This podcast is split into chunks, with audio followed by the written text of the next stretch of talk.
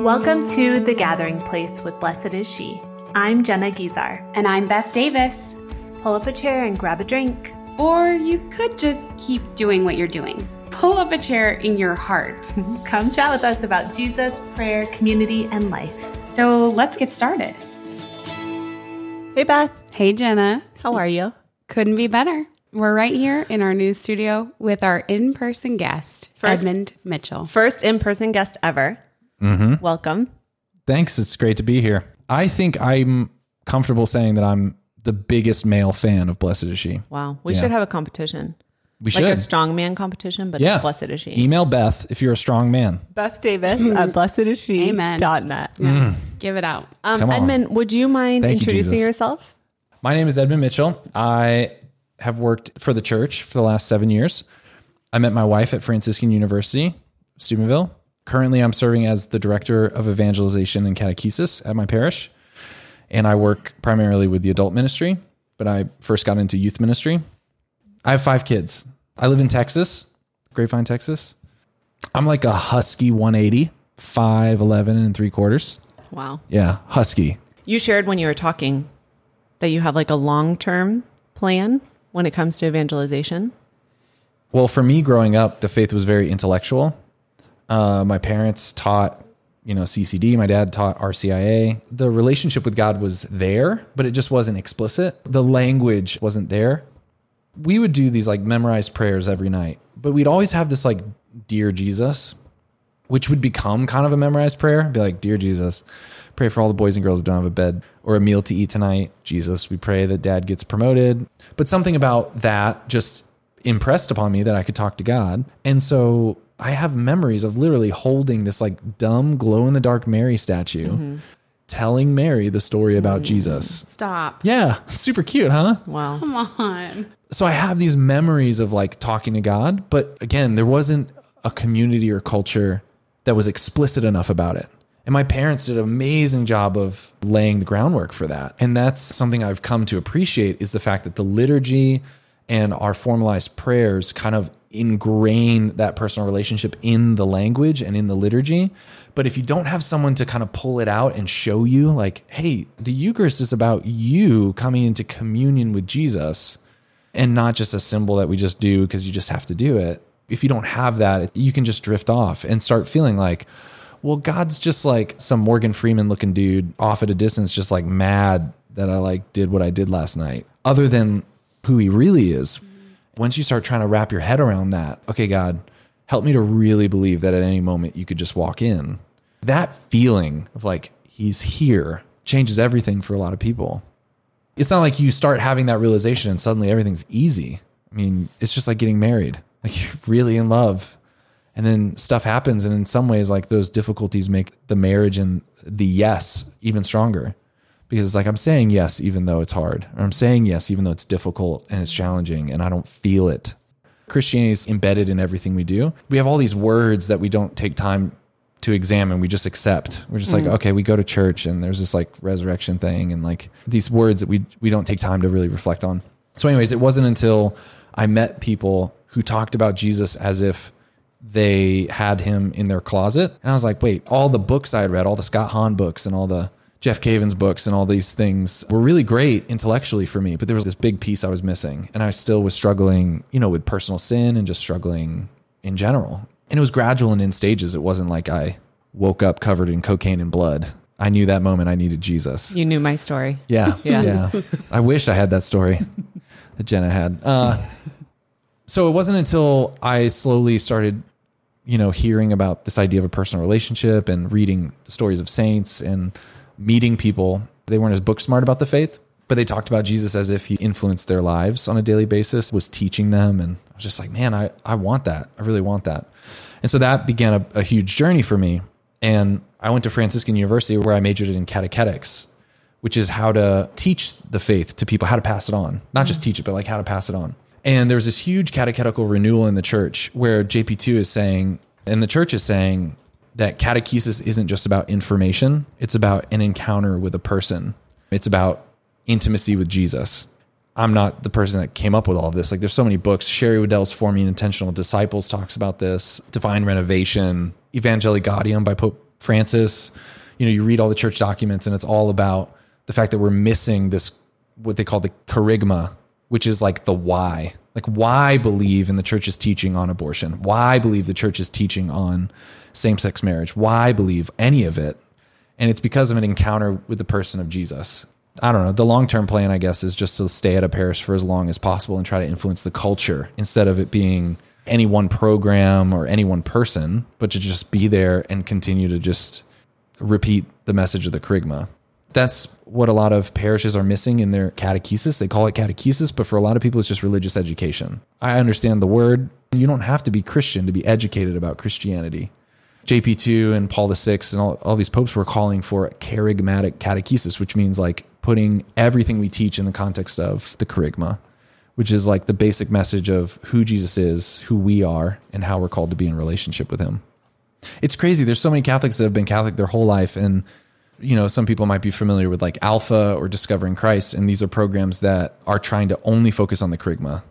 And people who've been Catholic their whole life when you propose to them a program like that, some of it sounds like, is there a God? Mm-hmm. Like, why do we believe in Jesus? And they're like, these sound like simple questions, but no one's ever explained it to them in a way that matters to them today. It's always just like, this is who Jesus was. Believe that.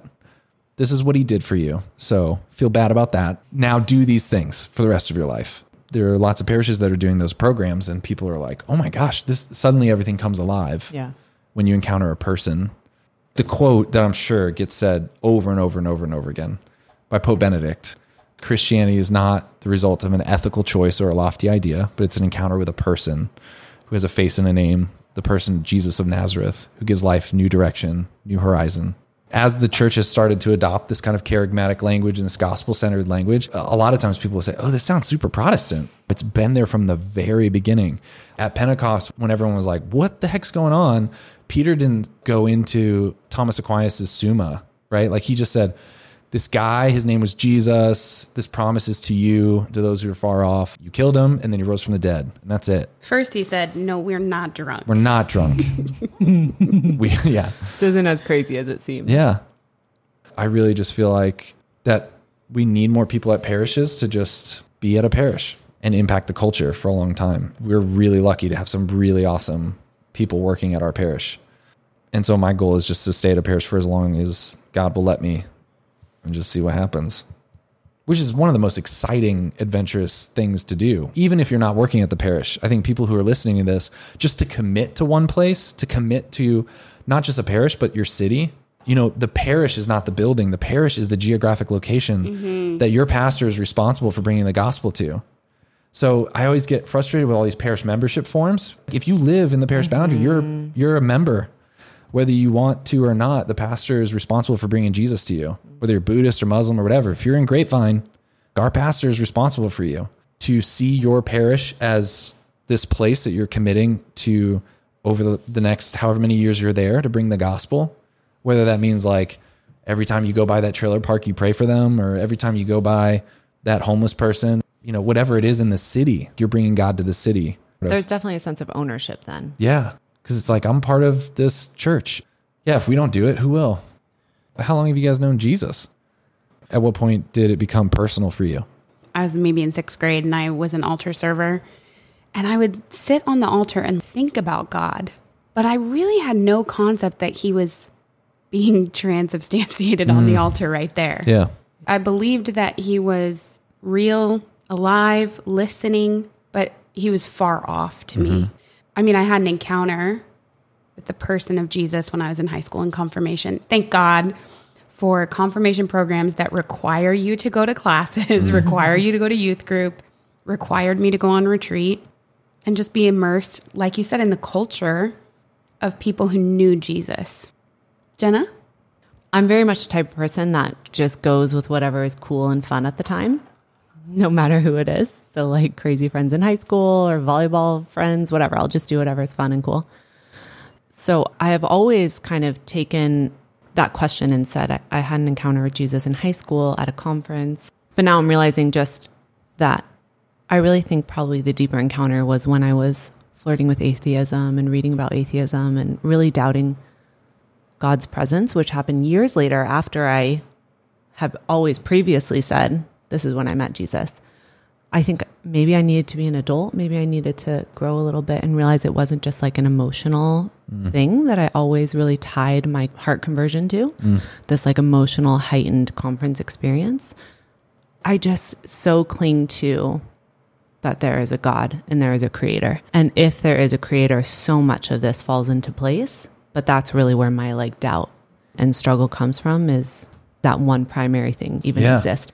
Recently on Teachable Tuesday, someone asked, What do I say to someone who says that they don't believe in God?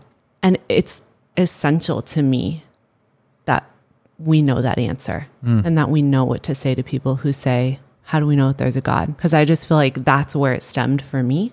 And that was just so pivotal to have Mike at the time, who was just a friend, look at me and say, We're going to throw that book away and we're going to go to church and we're going to go to reconciliation and receive the sacraments. And that was just a pivotal moment to me. And I really feel like that's when I chose it, which was so much more lasting mm. than the emotional high of Yeah. like a conference as a teenager. But here's the thing it's ongoing. Mm-hmm. Totally. Like, even though I would tell, you know, if somebody asked me, when was your conversion? I would go back to this relationship, this mentor, this retreat. But the reality is, I'm converted every single Totally. day in mm. prayer, Totally. Yeah. more and more. I didn't come to know God as a father until I was in my 30s. Mm. And I'd loved Jesus, been following the Lord intentionally since high school. Mm-hmm. We're always growing. So Yeah. that was like another step in your conversion. Yeah. It's not a one and done. Totally. We don't believe that it is. Well, I love Sherry Weddell's suggestion of like the skeptic's prayer. And the skeptic's prayer is like, God, if you're real, I'm open to that. Or God, if you're real, like show me. There's been witnesses of a lot of people who said that like when they were an atheist or when they were struggling, that was the only type of prayer that they could do at all. And I think that's just such an honest, simple prayer that the Lord rewards that type of honesty and directness. I think along those same lines, hearing other people's testimony is so inspiring. I was at a parish this week and they had this poster board up of all their candidates and catechumens that came into the church. And I saw this really sweet man, and one of the parish staff members was there. And she said, Oh, you're not going to believe this. And she told me his conversion story. And I don't believe it. It was unbelievable. Mm. People don't hear these kind of moving, life changing, incredible encounters with Jesus enough. We've talked about that so much with AA stuff. There's a reason people go to at least once a week meetings when they're in AA Yeah. to hear these stories of these people's lives being transformed. Yeah. I mean, it's why we love the saints. Mm-hmm. Yeah. It's why the saints are so inspiring. They followed the Lord. And look, their circumstances were way worse than mine. Mm-hmm. Yeah. They persevered. Edmund, who's your favorite saint? I really like St. Ignatius of Loyola and St. Ignatius of Antioch, so much so that we named one of our kids Ignatius, which took a long time to convince my wife. I also was really impacted by the book Set All Afire by Father, I think, Louis de Wohl, about St. Francis Xavier. And it's historical fiction. So, anyways, it tells the story of Francis Xavier having this conversion through St. Ignatius of Loyola and then being launched out into India, doing missionary activity out there, and just the whole story of his transformation and just his heart for going after people. It was really moving. So, I really like St. Francis Xavier as well. Also, his friendship with Saint Ignatius. Yeah, it was How really they cool. used to like your keep letters Yeah. to one another on there. Well, and it just shows you too the power of discipling someone. True discipleship is discipling someone and then them going out and bearing fruit. That's so powerful. Bringing someone to Jesus could mean for you to just bring that person to Jesus, which then means that an entire country practically like gets the gospel. But just like saying yes to helping the Lord impact one person. Mm. It's crazy. So, go change the world. Right? Just walk with one person. Sometimes I literally sit in the chapel and I'll be looking at Jesus in the monstrance and I'll say to myself, You're real. Hmm. You're right here. I have to preach to myself because you don't always feel it, even in a regular prayer life, even though the Lord is so generous and speaks to us in various ways. If it was so easy to believe in God, it would be hard for us to feel like we had free will in the decision. If God just showed himself to us and we were like, oh, okay, there he is, it would be so profoundly overwhelming. We wouldn't feel like we had a choice. We just see this amazing, overpowering thing, and there'd be no free will. And so he always gives us an out. He always gives us a reasonable doubt because he wants us to make a free choice. I feel like, at least for me, he doesn't want to save us without us. He wants to cooperate with our freedom. Do you guys experience that where people are hesitant to accept this whole personal relationship thing? Catholics who are like, oh, it's too Protestant, or even non Christians who are like, ah, that just seems a little strange. Another thing is like people will say, ah, oh, that seems too like touchy feely. I have had both experiences regularly. I have Protestant friends who are like very proud of me and they love to tell other Protestants, this is my Catholic friend who taught me how to pray. Whoa. This is my Catholic friend who taught me about this thing that I told you that helped you to feel more intimacy in prayer. But then I had these dear friends, roommates at one time, who would just call me, oh, she's our little Protestant. I'm like, okay, guys, yeah. this is the church. Yeah. Yeah. I loved the quote that you shared about the primary aim of catechesis. yeah. Intimacy with Jesus. Yeah. First of all, it's my favorite word. Yeah. Yeah. To That's use like to best describe- life phrase. Like I stake my life on that, that Hmm. we can have an intimate relationship with Jesus. Yeah. There's another one too. Maybe it's the primary aim of catechesis is to put people not only in touch, but in communion with Jesus Christ. What's your life verse or phrase? It's my life verse. yeah. Like something you like cling to. if someone's upset, it's really hard for me to let it go. And hmm. that can be a strength, but it also can be a weakness because it's not emotional boundaries. One time I was in the chapel and I was just so pissed. I was like, God, why would you make me this way? Like, this hmm. sucks. It really sucks to be constantly worried about other people's perceptions of you. I'm like looking through scripture, you know, doing the Bible roulette thing. All of the Psalms are like, our God will protect us from the enemy or something like that. And I was just like, I was just mad at him. And I think, you know, people should hear that it's okay to be mad at God. And I was just like, God, like, that's not true. You're not going to protect me in an active shooter situation. I get killed. How does that work, God? And then this passage popped in my head Do not fear the one that can destroy your body, but fear the one who can destroy both body and your soul. Dang. I'm more afraid of people that could like harm me physically than I am afraid of our Lord who has control over my soul. When you come across stuff like that, you should really pray with them over a long period of time. So recently, that's been the one I've been trying to pray with a lot. Lord, help me to really believe this. What about you both? Do you guys have a life verse? Beth, what's yours? Romans eight twenty eight. All Oh, things right. work together for good for those who love the Lord, Hmm. who are called according to his purpose. My life verse is Mark five forty one. Okay. Little girl, I say to you, arise. Ooh, that's really cool. So when I feel like life sucks, he's Yeah. like, that's all right, come on.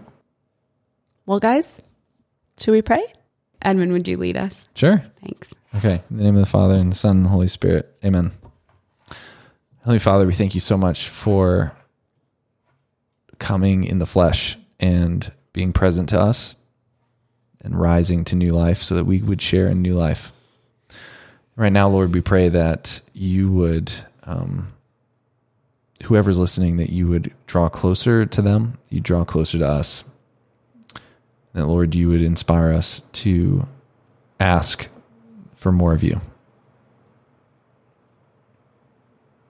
And we also pray for whoever's listening to this who feels far from the Lord or who feels um, like they're in the valley, the shadow of death, um, they would feel the Lord's presence and believe that He is the Good Shepherd. And we offer up this amazing podcast episode just in praise and thanksgiving. And just Mary, we just ask that you would intercede for all the other guests that are going to come after me. As we pray, Hail Mary, full of grace, the Lord is with thee. Blessed art thou among women. Blessed is the fruit of thy womb, Jesus. Holy, Holy Mary, Mary, Mother of God, Pray for us sinners, now and at the hour of our death. Amen. In the name of the Father, Son, and Holy Spirit. Amen. Thanks so much for gathering with us here on the Blessed is She podcast. Send over all your questions using the Anchor app. We'd love to hear from you. Connect with us at blessedisshe.net slash community and join us on all your favorite social media platforms. Facebook, Instagram, Twitter. I love Twitter. Until next time.